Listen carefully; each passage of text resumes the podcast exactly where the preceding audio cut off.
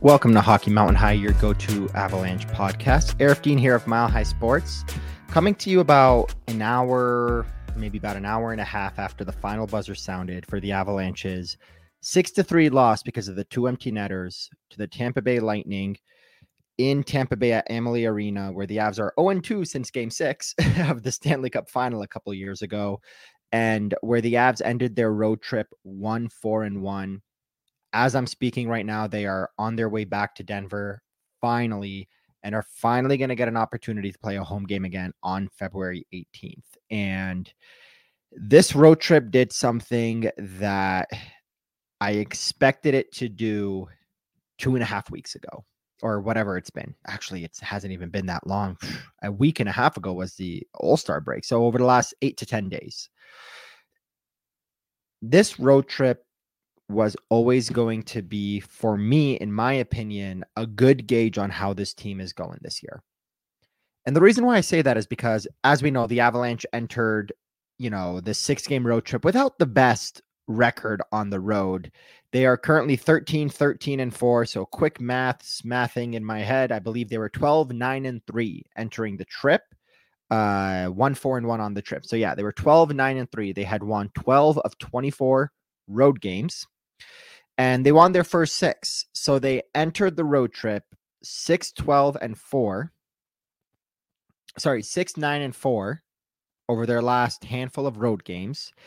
And now, since starting the season with a 6 and 0 record on the road, the Avalanche have won seven games and lost 17, 7, 13, and 4. It's just atrocious, just terrible, bad hockey and they're losing a lot of ground in the division. In fact, they've lost a lot of ground to both the Dallas Stars and the Winnipeg Jets. They have 16 home games remaining on the calendar, only 11 on the road, which is a good thing to them.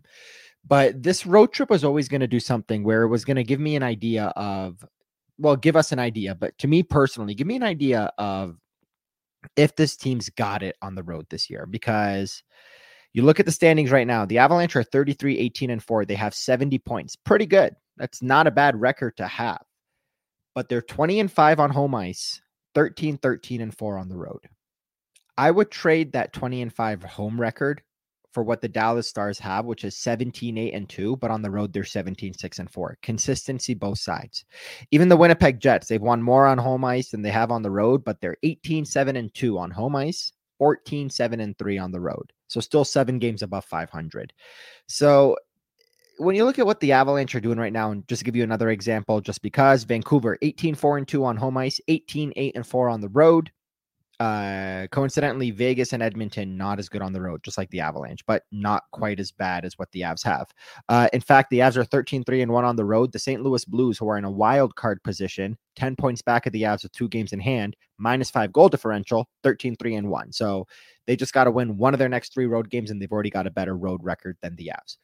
Going back to what I was saying, the Avalanche, this road trip was always going to determine for me if they have what it takes to win on the road this year. And I come out of this road trip with a hell of a lot more questions than answers. Um, God, I I really wonder what shutting out the New York Rangers could have done. They were up one nothing until about eight minutes in regulation before the Rangers tied it and won it in overtime. And I just wonder if they scraped out a one nothing game, maybe score an empty net or win it two to two to nothing off that Nathan MacKinnon goal coming out of the All Star break. I really wonder how different things would have been. Because it was, I believe, the New Jersey game kind of got out of hand. The Carolina game, I want to say, or maybe I'm flipping the two. The Carolina one got out of hand. The New Jersey game was the one where they were down three to one and then tied at three to three. Uh, they could have won that game as well. Very winnable tonight against the Tampa Bay Lightning. Down, I believe, what was it? They scored the first goal. They were down two to one. They scored twice to get a three to two lead. The second of which came in the third period with 16 20 remaining. And then a quick breakaway to first Stamkos, another goal for Kucherov, and, and then a couple of empty netters. Pissed was a lead in the third period. Um, so I come away with more questions. They had a lot of winnable games. Obviously, they win the one in Washington, but I come away with more questions than answers. And I come away with one big question. The entire season before this road trip, I've been saying that the Avalanche are better than they were a year ago. They have a better built roster. You know, obviously defensively they haven't been as good. Alexander Georgiev's stats are nowhere close. Uh, even their players, their roster, their skaters have not been uh, as good defensively as a season ago. We're seeing a lot of funky uh Cale Makar turnovers, especially over the last week. Just the team defense has not been there this year compared to a year ago. Uh Evan Rawal just tweeted out 21 minutes ago, as of the time of this recorded, a statistic where he said last year the lowest five on five on ice save percentage for one of their regulars was Samuel Girard. He had a 0.909. So a 90.93 save percentage for the for him when he was on the ice at 5 on 5. This year, the Avalanche have 12 regulars with a lower save percentage than that. So when Sam Girard's on the ice and the teams are playing five on five, the goalie on the Avalanche's side last year had a 0.909 save percentage. This year, 12 of their regulars have less than that. It is wild. That is the difference of a year, as Evan put it at the end of his tweet. What a year difference a year makes. So I look at that and I say, are they better than last year? Because the podcast that I did coming out of the break, I was on the Gorilla Sports podcast with Jesse Montano and JJ Jerez, and we talked about how there's you know moves to be made at the deadline. It was a long podcast. You guys should go look it up on the Gorilla Sports YouTube page. It's from January 30th. Uh, really great episode, about an hour and a half long. Um, and we talked a lot about how the Avalanche have a lot more depth this year than a year ago. You know, one of the things I said was last year they had a very clear top six because they had uh, Rodrigues and Compher, and obviously a healthy Nichushkin and Lehkonen and Mikko and Nate. But their bottom six was where they struggled. Alex Newhook was just a 30 point guy last year. And then it was like Malgin and freaking Eller and Nieto and, you know, not quite the best lineup. Um, what stuck out this year was you know, after obviously noticing what they had with Drouin and Colton and uh, Wood and obviously Johansen, what stuck out to me this year was their second line, their top six took a dip, but their bottom six was elevated. Healthy Cogliano playing healthy Cogliano hockey. He's been great. Uh, obviously, having Fredrik Olofsson instead of Darren Helm in and out of the lineup, uh, being replaced by Ben Meyers, who wasn't ready last year, still doesn't seem to be doing it this year for the Avs. Um, Logan O'Connor has elevated his game. Miles Wood and Ross Colton have been miles ahead of where, no pun intended, miles ahead of where they were last year with guys like Newhook and Nieto and and and freaking Denis Malgin and Lars Eller. So they've been a lot better. And then they add Zach Parise to that, which at the time of that recording on January 30th, we knew Parise had signed. He hadn't played a game yet. Poor guy. The Avs just look terrible since he's joined. And, and, and I don't blame him for that. It kind of reminds me of how the Red Wings were red hot. They brought in Patrick Kane. They lost a shitload of hockey games before they finally figured out and went on a 10 2 and 2 run here recently. So they have a lot of depth now. And the argument that I made on January 30th was look, last year, the reality is it wasn't the year to make the big move. In fact, they shouldn't have even made that silly ass Lars Eller trade and gotten rid of a second rounder in 2025, which could be a huge valuable piece this year. But the reality is they have prospects. They have their first rounder this year and next. They have thirds, they have fourths, they have they have a lot of assets they can trade. They even have roster players they can trade, be it Sam Girard, my favorite as not my favorite because I'm not trying to lose the guy, but my top choice and what who who will probably get traded off the roster would be Bowen Byram, whether here at the deadline or in the offseason, because I think he's expecting his next contract will be a massive one, one the Avalanche can't afford. And with one year remaining on his deal after this season, it would be better for him to get traded now to have an opportunity to play 25 plus minutes next year on his new team to earn that big contract in the summer of 2025 rather than be number three, four, five on the Avalanche for another season and then get traded and kind of have to like get paid based off potential rather than being able to do it. So I think he would be the guy to get traded. Obviously, Sam Girard, you have cost certainty there, $5 million for a few more years. But the big thing for me is what I said on January 30th was this team looked better than a year ago and was built better than a year ago to the point where this is the year to make the big moves. And now I wonder if that's the case. I'm not saying they should sit tight at the trade deadline, but this road trip showed me an Avalanche team that shouldn't go out and spend a crap load. Alternatively, you get a healthy Val Nichushkin back, and y'all have seen me tweet over the last few weeks the difference between when Nichushkin is in the lineup compared to when he's out of the lineup. This is a completely different team in those scenarios. And you get Nichushkin back, it's probably time when you're about to play a lot of home games. You're 20 and 5 at home. Like you just lost five of six road games. You've lost five of 25 home games all year. It's wild. They've lost as many games on the road over the last 11 days as they have at home every single game since opening night in October against the Chicago Blackhawks. Well, the home opener opening night.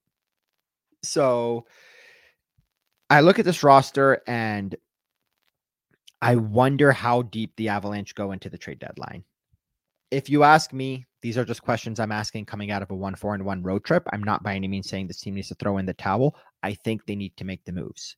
However, a month ago, three weeks ago, two weeks ago, whatever the hell January 30th was, two and a half weeks ago, my thoughts were that the Avalanche need to make, you know, a trade for a you know, I, I, was saying get two centermen or get a centerman and a goalie, you know, trade for trade Bowen Byram for a number two center and elevate Sam Malinski and then go out and get a Marc Andre Fleury or Jake Allen or whatever the hell. Um, and just solve those two issues. Now I think this team needs to do a lot more. And I know the trade deadline isn't usually where teams reshape their roster, but here's the deal. The Avalanche did it in 2022 in 2022, the Avalanche acquired a heavy minute munching top four defenseman in Josh Manson. Heavy minute munching relative, obviously, to you know guys like Jack Johnson and Erik Johnson who were pushed down the lineup. They got a very important piece, a top four defenseman in Josh Manson, a top six forward who was on the top line and scored the cup winning goal in the arena where he scored again today in Artturi Lehkonen, who had a lot of games where he played 20 plus minutes with Nathan MacKinnon and Mikko Rantanen. They also brought in Nico Sturm, depth piece in and out of the lineup. Man, how great would it to be be to have Nico Sturm now? Um, and they brought in Andrew Cogliano, a key cog, pun intended, a key piece of that fourth line with Darren Helm and Logan O'Connor, a key piece of the Stanley Cup run. Him and Nico Sturm combining for that goal that bounced in off Cogliano's uh, skate or shin or whatever in game four to tie it up to set up the Nazem Kadri heroic winner in overtime with a broken thumb in his first game back. Those were the four pieces they added on a roster and in a year where they had a stretch where they were scoring six and seven goals every other night every game in November. Go look it up. They put up six against the Sens and seven against Detroit and six against Vancouver and six against Seattle or seven, like I think nine against LA. They were scoring at will. Landeskog was healthy. Kadri was here and doing his thing. Andre Burakovsky had a career year, 62 points. That team added four guys that were regulars. Three every single game regulars and a Nico Sturm who was in and out of the lineup when needed they need to do the same thing this year. And it's got to come to the same effect of that value uh, in terms of how valuable a player they need to bring in. They brought in a top six forward in Artturi Lehkonen. No questions asked. They got to bring in a top six centerman, a second line centerman. And I'm not talking another Lars Eller fiasco. I'm talking a clear cut, like the low end of the guy they can bring in is got to be an Adam Henrique. I would have said Adam Henrique or Sean Monahan, like I did on that podcast on January 30th. But like two days after we published it, Sean Monahan surprisingly was traded to Winnipeg for a first. I know it's going to cost a lot for this team to do the things it needs to do. Number one on the laundry list, they got to bring in a second line center. Well, actually, number one on the laundry list, they got to get Val Nichushkin back. And man, I hope he's doing well, but this team misses him. For all I know, you might be listening to this Friday and Saturday. Best case scenario, we hear that he's back.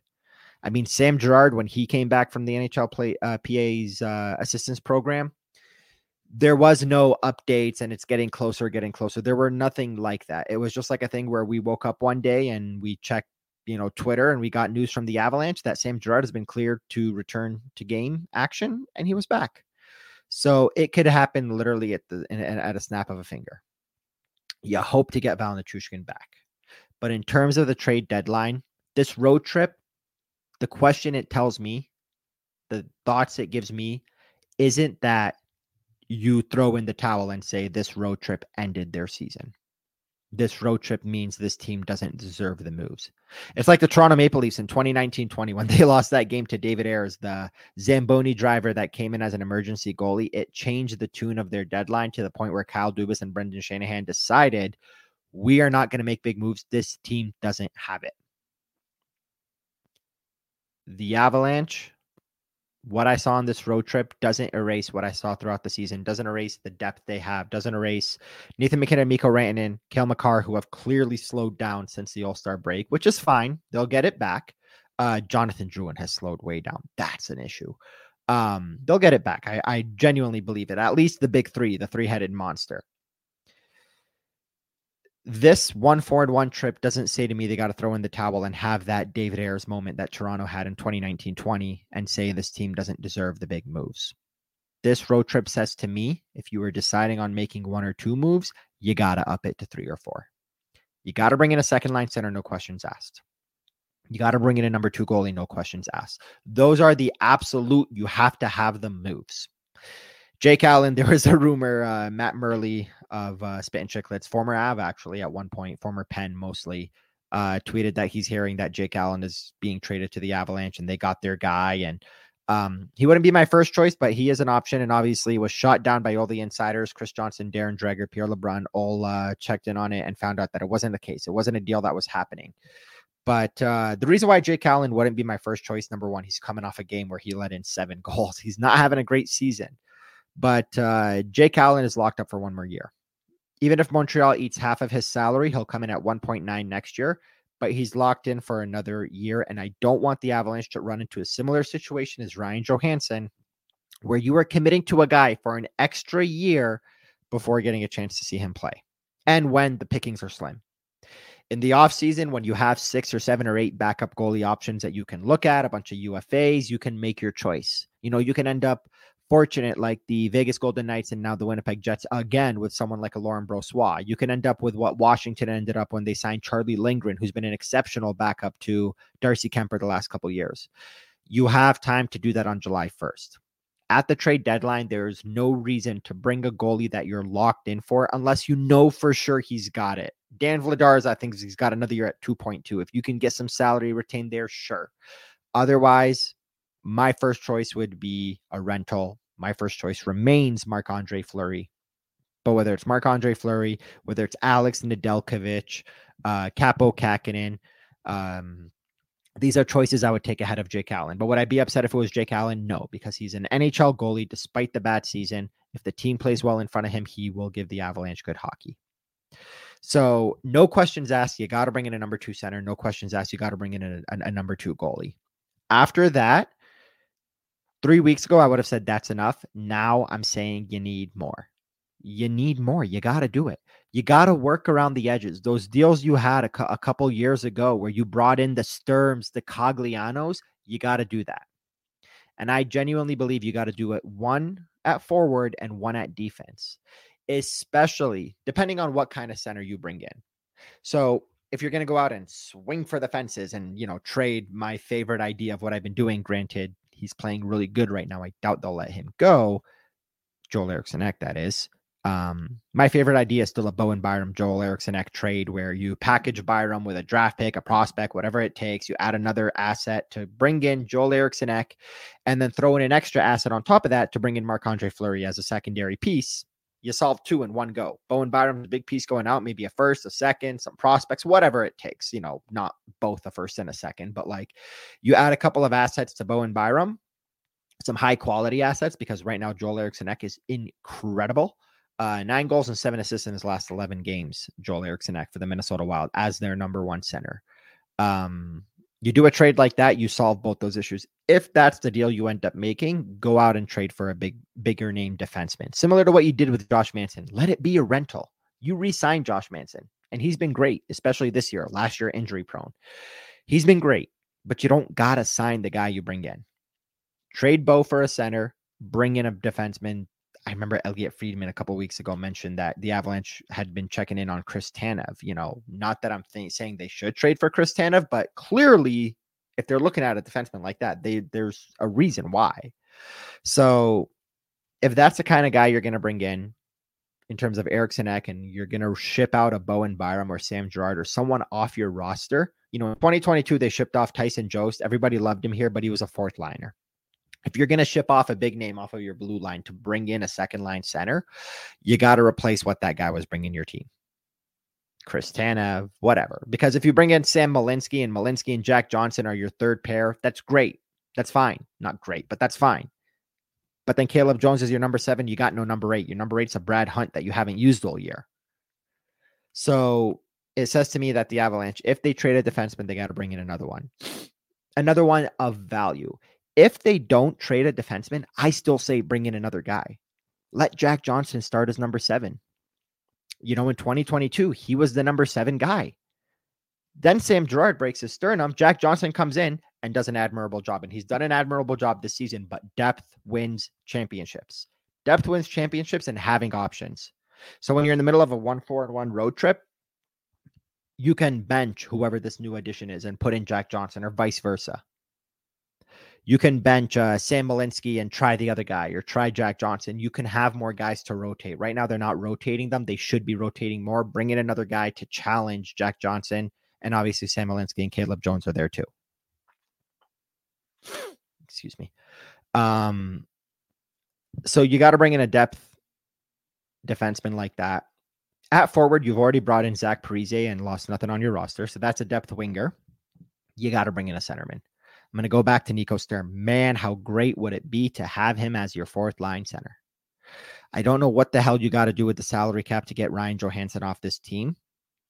One of my favorite trades, the Toronto Maple Leafs, in order to rid themselves of Peter Mrazek a couple years ago, uh, when he was a bad contract. They traded him to Chicago with a first rounder for a second rounder. So I think they basically shipped off Mrazek, who's actually been pretty good with Chicago, earned himself an extension. They shipped off Mrazek and dropped 12 spots in the draft to do it. With the Avalanche, it'll probably take a little bit more than that. You know, last year, the uh, New York Islanders at the deadline, or sorry, not at the deadline, in the offseason, they traded Josh Bailey to Chicago with a second rounder in order for Chicago to eat $5 million of Josh Bailey's salary and then buy him out. Well, to clear 5 million off the Islanders cap, I should say. So Ryan Johansen, the rest of this season plus next season is roughly 5 million. So that's about what you got to pay a second. The idea that I have, and I know this is kind of crazy to say it out loud, but it's an option. Um, and obviously, if you got to use your first rounder for the other trade, you use it for the other trade, but you have a first rounder next year too why don't you trade your first rounder and Ryan Johansen to the San Jose Sharks for their second and Nico Sturm and see if that does it? Because what you're doing, and maybe it can be San jose second next year or something. Maybe it be, maybe it could be the one that they own that came from New Jersey in the Timo Meier trade. So basically, what you're doing is in order to go from Ryan Johansen to Nico Sturm, without any salary retention on Johansen, you're dropping from, you know, let's say 26, 27, 28, hopefully 32 in the draft to about 48. So you're not trading a first for a second. You're dropped 16 spots, you know. If it were the other way around where San Jose was trading a first for Colorado second, that's a huge deal because San Jose is going to be a top three pick and Colorado's draft pick is going to be number 58, 59, 60, 61, 62, 63, 64. It's going to be at the bottom of the second round.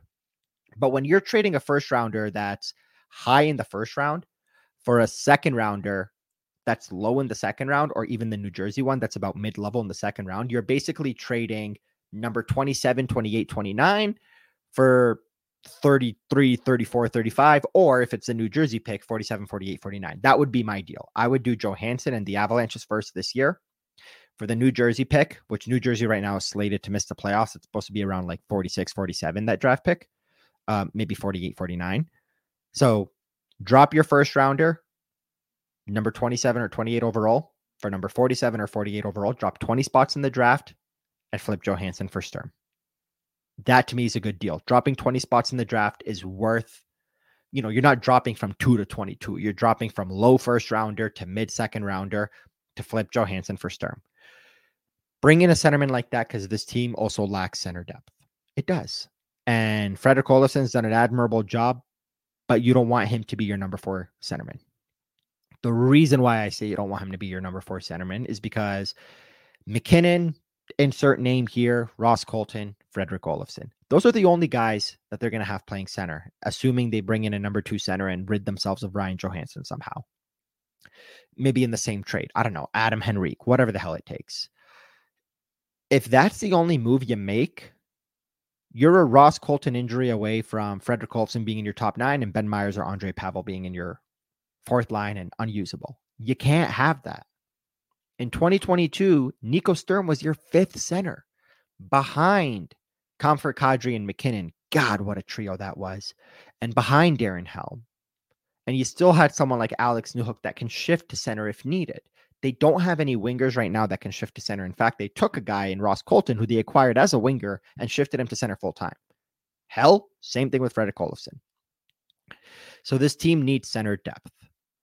So if you're asking me what this road trip has done, and I know I didn't talk much about the Tampa Bay game, uh, it was my intention to kind of dig into the game a little bit, but so be it. This is the way we're going to do it instead.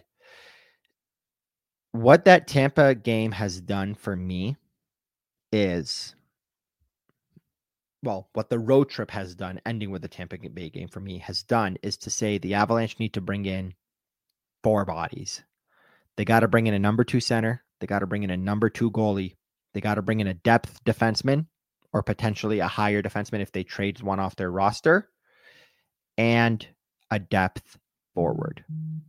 So that's it for me today. That's just something to ponder on. I hope we get news Friday, Saturday, even Sunday or Monday or Tuesday, like here in the next week that Val is coming back. Like I said, I'm not breaking any news or giving you any insider information. I don't think he's close by any like I don't have any reason to believe he's close. I'm not you know, in contact with his family or agent or himself or anything. But like the Sam Girard situation, it could happen at any moment. I'm just hoping it happens sooner rather than later because the team needs him badly, especially with the bright spot that we have right now is Artturi Lehkonen looks pretty damn good again. He had two points today against the Tampa Bay Lightning, a goal and assist. Mm. Obviously, two and two in his last game, three and three in his last two games. He's got six points out of the nine goals the Avalanche have scored over the last two games. So shout out to Artturi Lehkonen. You add Val Nichushkin to that. You bring in a second line center. You make a couple moves to this team. You get them rejuvenated and going again because they just went one four and one with MacKinnon, Ranton, and Makar struggling to their standard. Obviously, MacKinnon had two assists against Tampa, um, but you get those guys going. You bring in some other guys. You get some home cooking here, man. They got they got some games coming at home. The 18th, the 20th, the 24th. I believe the 27th as well. Sandwiched in between is a game in Detroit on the 22nd, which I will be at. Um, the Avalanche haven't lost to Detroit in a very long time, and you you you gotta hope they find a way to win on the road and keep that streak going. But it's not looking great. Um, but yeah, that's what this road trip says to me. It says to me the Avalanche have more moves to make. So, like I said, that's it for me. We will catch up again sometime next week, hopefully before the Red Wings game, and then probably again from Detroit. We'll see how it goes by the time you're listening to this, it's probably Friday, February 16th, three weeks out from the NHL trade deadline. It is getting that much closer. With that, this is obviously Hockey Mountain High, your go to Avalanche podcast presented by Superbook Sports. If you made it this far in the podcast, bless that pretty little heart of yours. Let's make hockey for everyone. And we out, you.